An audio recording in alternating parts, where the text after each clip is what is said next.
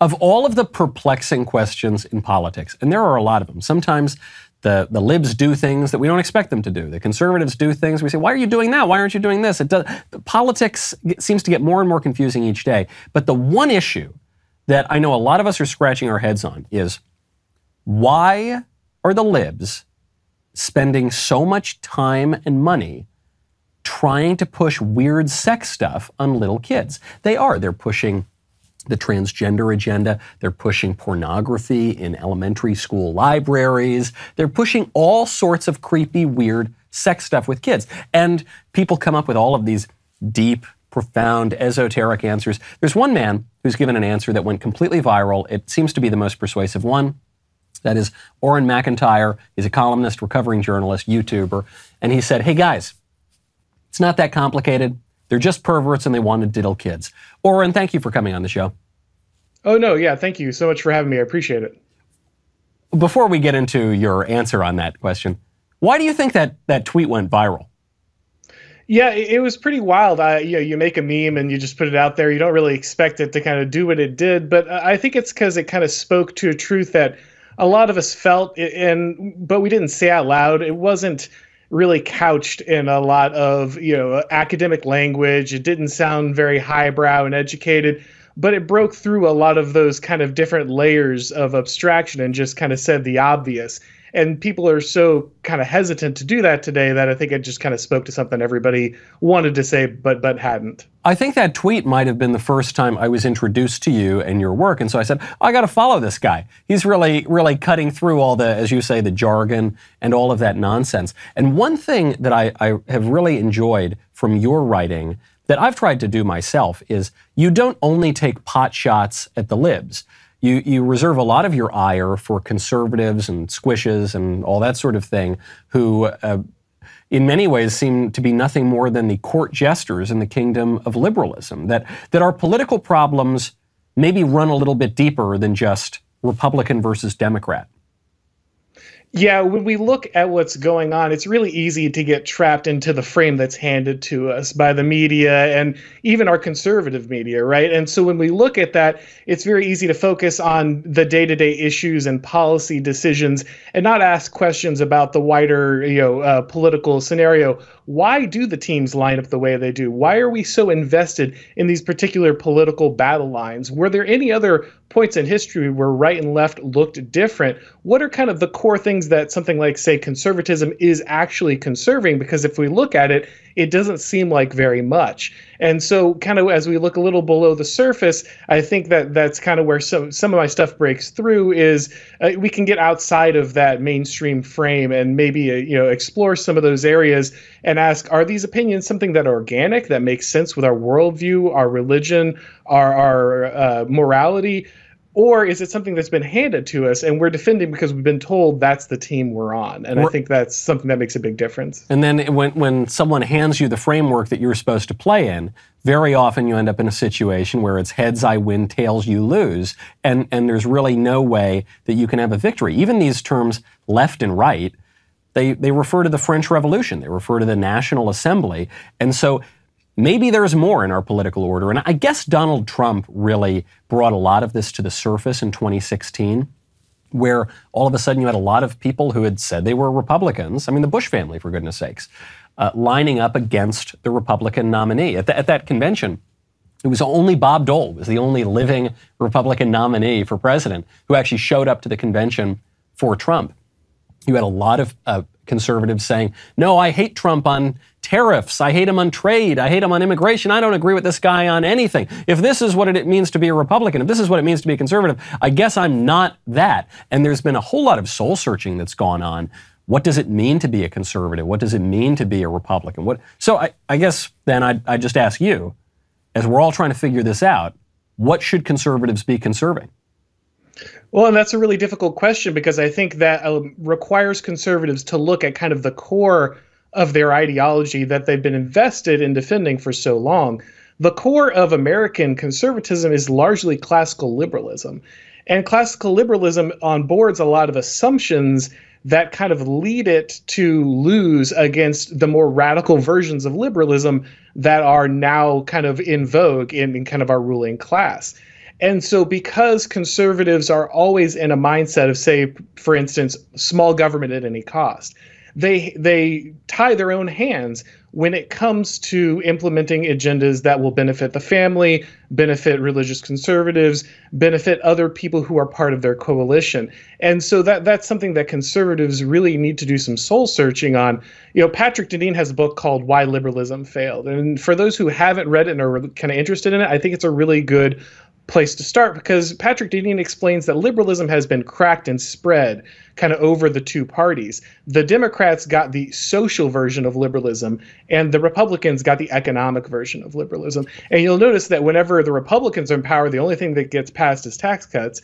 And when the left is in power, for some reason, none of that redistributive justice or those free college trips actually get passed it's all the crazy social stuff that gets pushed. It's always these versions, these halves of liberalism that are always being pushed forward. And so that's why you end up in that game, like you were talking about heads I win, tails you lose. So I guess one of the assumptions that both the left and the right tend to focus on and begin with in, in America, at least these days, is that the basic unit of society is the individual.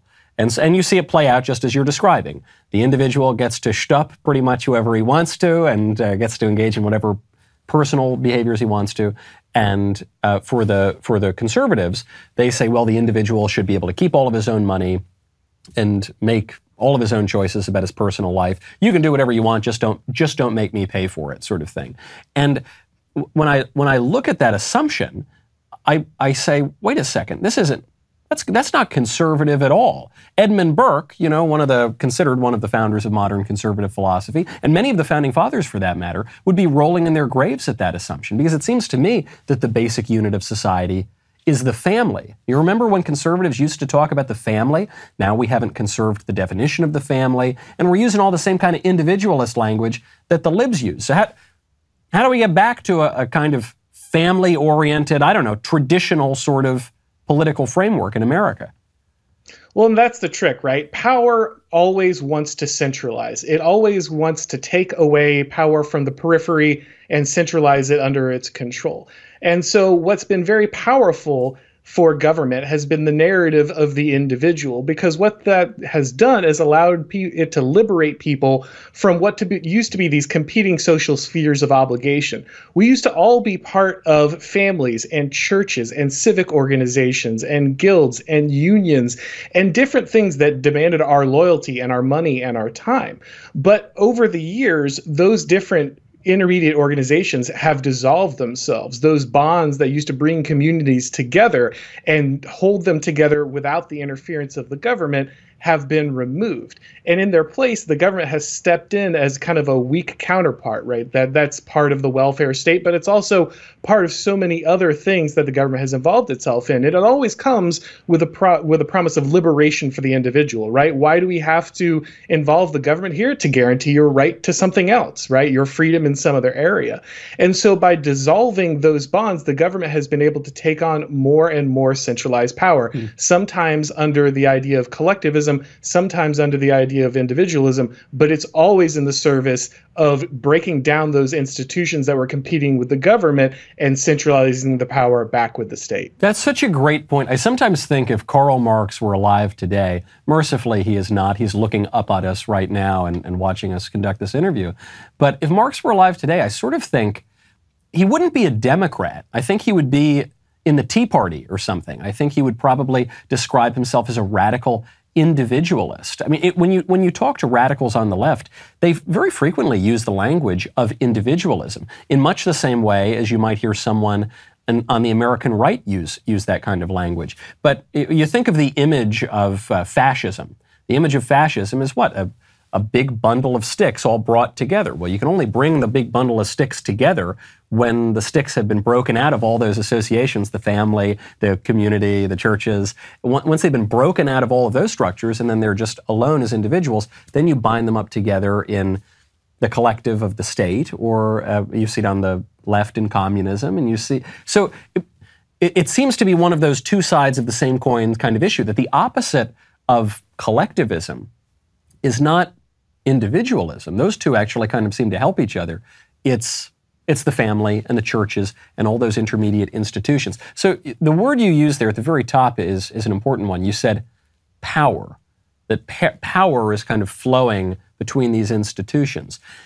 That's a naughty word for a lot of American conservatives. We don't like the idea of power. We want to back away from power. We want to say, look, you just t- take the power back. I don't want to run your life. You don't want to run my life. Let's just let it go. You're saying that doesn't really work. Yeah, that's right. A lot of you know one of the ideas of conservatism because it's taken this libertarian bent is the idea that they can take this power, right? They can take the ring of power and they can throw it into Mount Doom. You can destroy the power and then no one has to deal with its consequences. But that's not actually how power works. Sovereignty can never be destroyed. It's always conserved. It can simply just be handed from one to another. It has to be invested in something, right?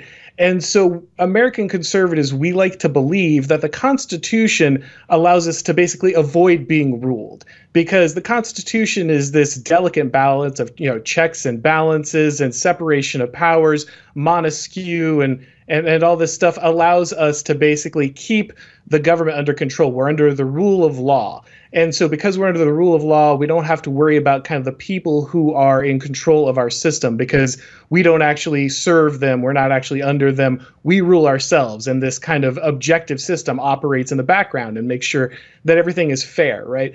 But as we're seeing very often today, it's becoming increasingly clear no one is ever actually governed just by a system. We're governed by people. Laws are really powerless to constrain the actions of an organized minority of people who want to subvert them as long as those people are operating in the correct institutions and positions of power inside the American government. I think that we're seeing maybe even the left see that a little bit with the Supreme Court here recently, right? You see them suddenly losing their minds because they have to deal with the same kind of uh, phenomenon that American mm. conservatives have dealt with for many, many decades. That a small minority can basically change on a dime what has been kind of the reality inside the United States.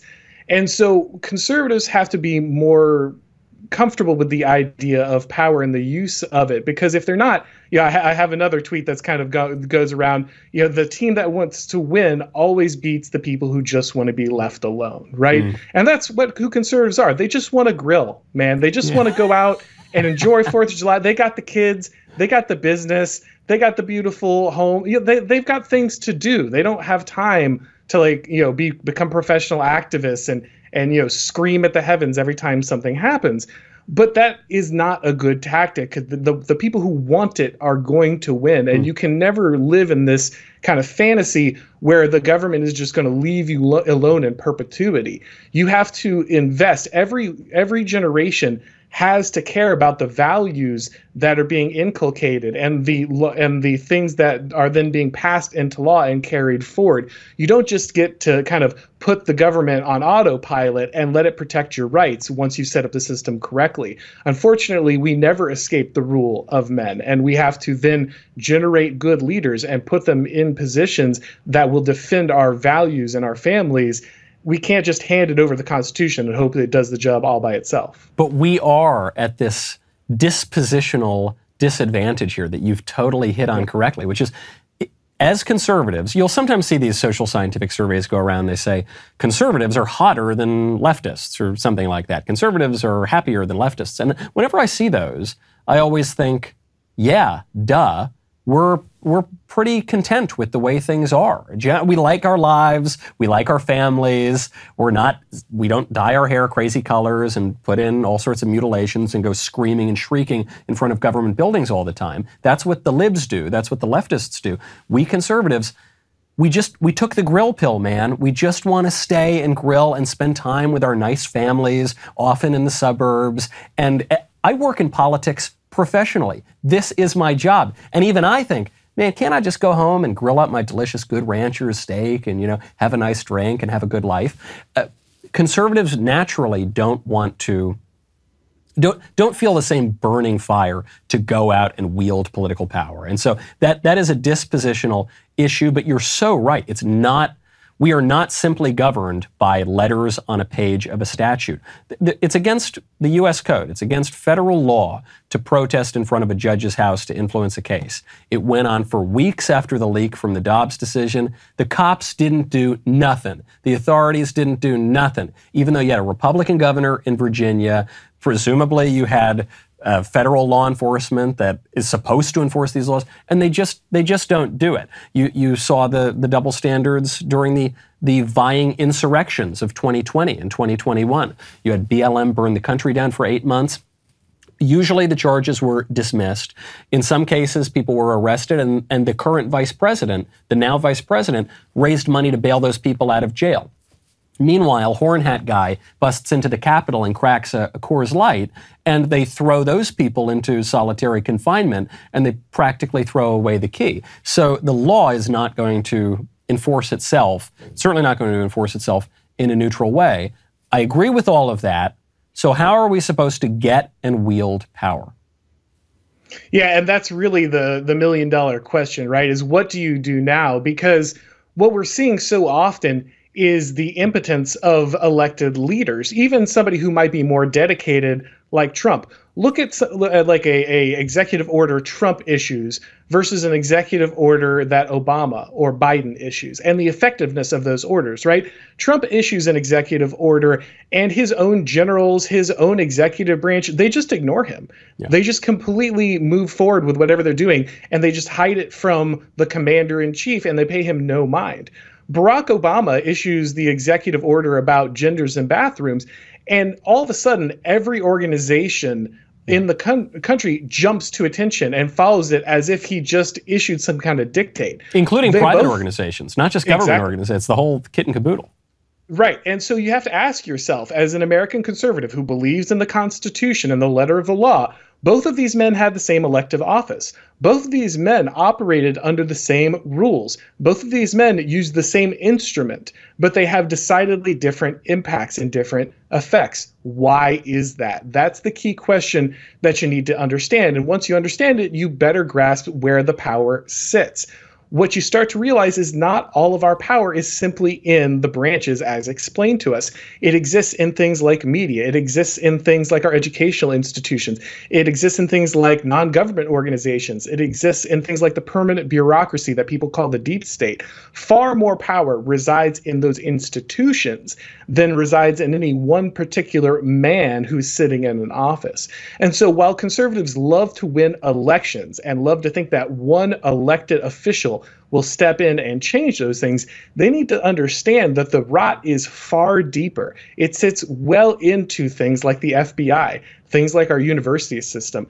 And those are things that, if you're going to change things, have to fundamentally be rearranged, possibly dismantled and rebuilt if you're going to see real change. You can't simply just stick someone into an elected office, say, oh, throw out all the bums and we'll get them in the next election. That doesn't work. And we've seen that time and time again. Because when a Republican is president, even a conservative Republican, even a conservative Republican with his head pretty much screwed on straight, it is just a different thing than when a Democrat is president. I sometimes think of this when it comes to the media, because when I see anonymous reports in NBC or the New York Times or Washington Post about a Republican president, I usually dismiss them.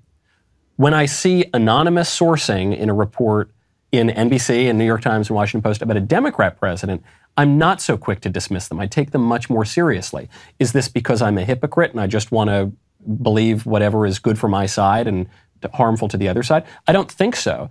The, the reason, at least the way that I think about it, is that they're different things. When the left wing media is going after the right wing president, that is to be expected. When the left wing media are going after the left wing president, that's a totally different relationship. Their access to those sources is way better. It's way more reliable. The incentives are completely different. And so, even though it looks like it's the same thing, because the people are different, because the movements inside of those power structures are different, the, the way to, to understand them is different as well.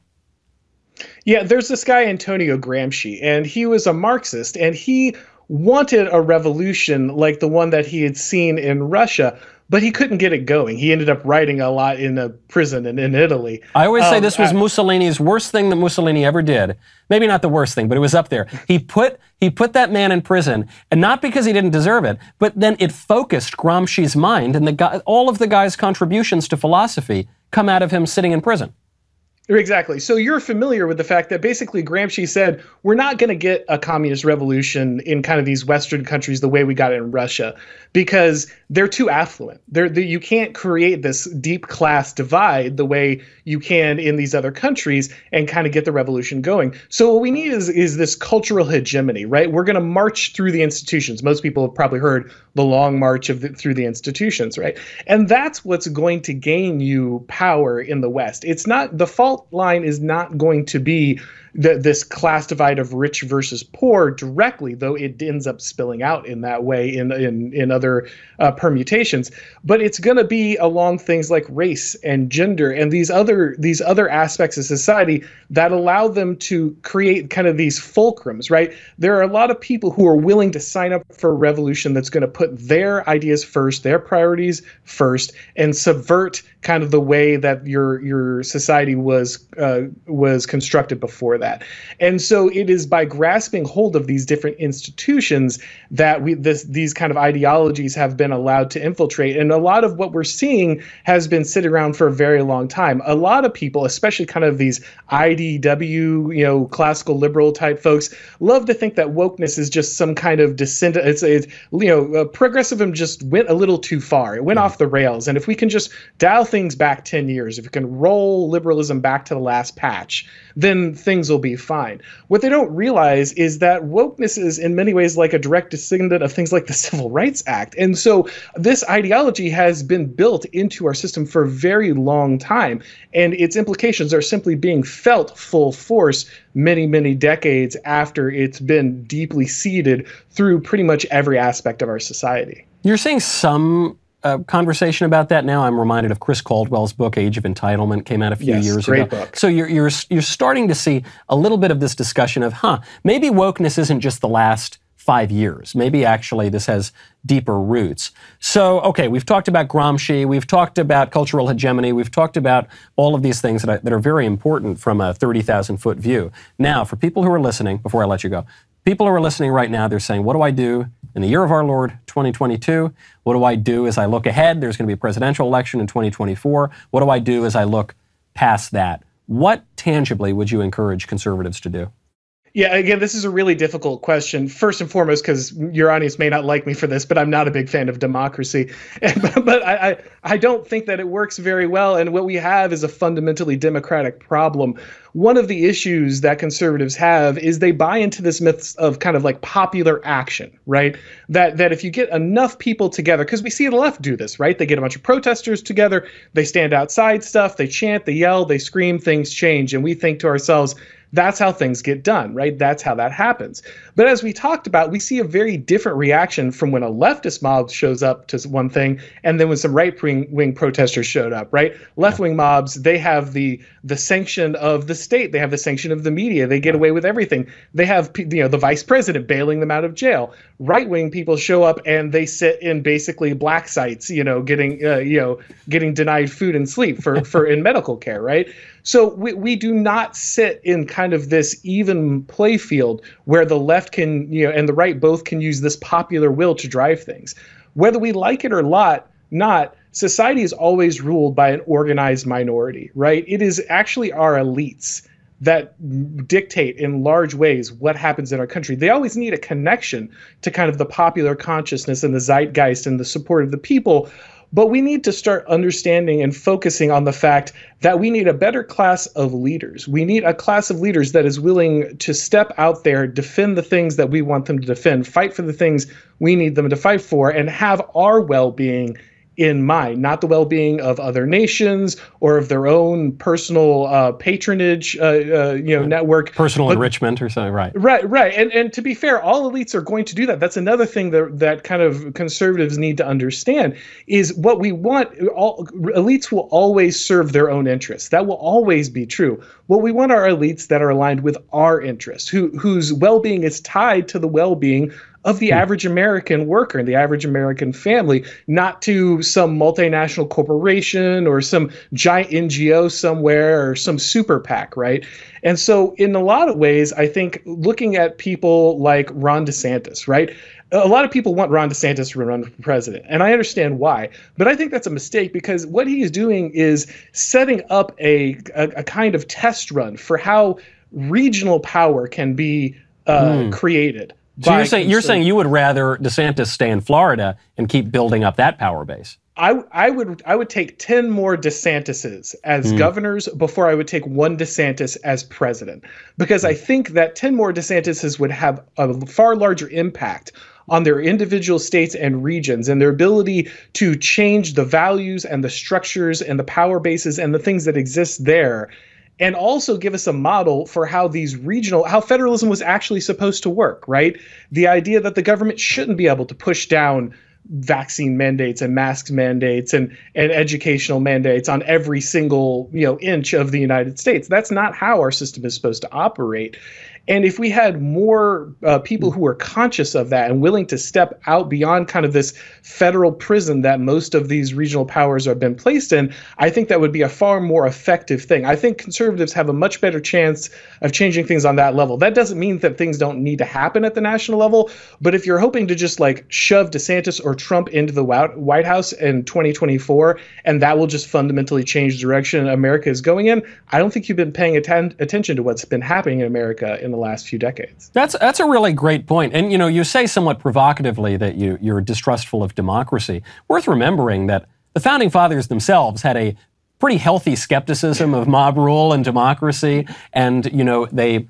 Uh, constructed a system that has since decayed and been perverted, and there have been all, all sorts of problems over the ensuing centuries. But uh, they created a system that was in large part uh, designed to rein in the the popular passions. And uh, but but to your point, uh, power has moved around uh, in in ways that have have really not been to the benefit of the country, and it's going to take a lot more than one presidential election to fix that. I really I really love your point though on we've got this governor. He's the most powerful governor, most effective governor I've seen. certainly that I see around the country today.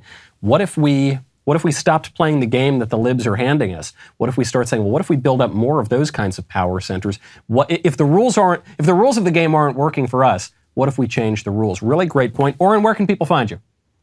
Oh, absolutely. Uh, I've got a YouTube channel. Uh, I've got a Substack where I put out different articles and uh, and podcasts and things. So if people want to find me there, you can just look for Auron Macintyre. Uh, I've got a Twitter which is where most people know me from. And there's a link tree there that, that can just bring people to where all my work is on, on all the different sites and that kind of thing. Excellent. Auron, thank you for coming on the show. I appreciate it. Absolutely. Thank you so much for having me. I really enjoyed it.